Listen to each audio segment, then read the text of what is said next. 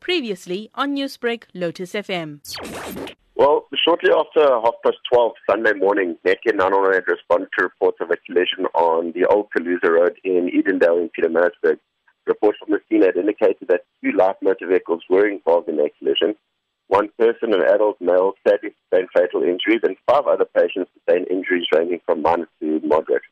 Once stabilized, all the patients were transported by various ambulance services to hospital for.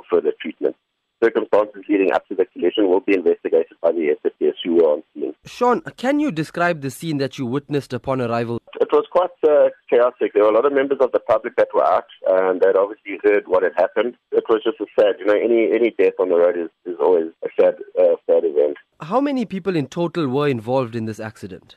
From from what we were told from the witnesses on scene is that there were six people that, uh, including the person that had unfortunately uh, been declared deceased. There were six people in total. And is this stretch of road known for such crashes? There are on the odd occasion crashes. I wouldn't say they're really known for, for crashes because they could happen anywhere, but yes, uh, on the odd occasion there is a crash on uh, Caluza Road.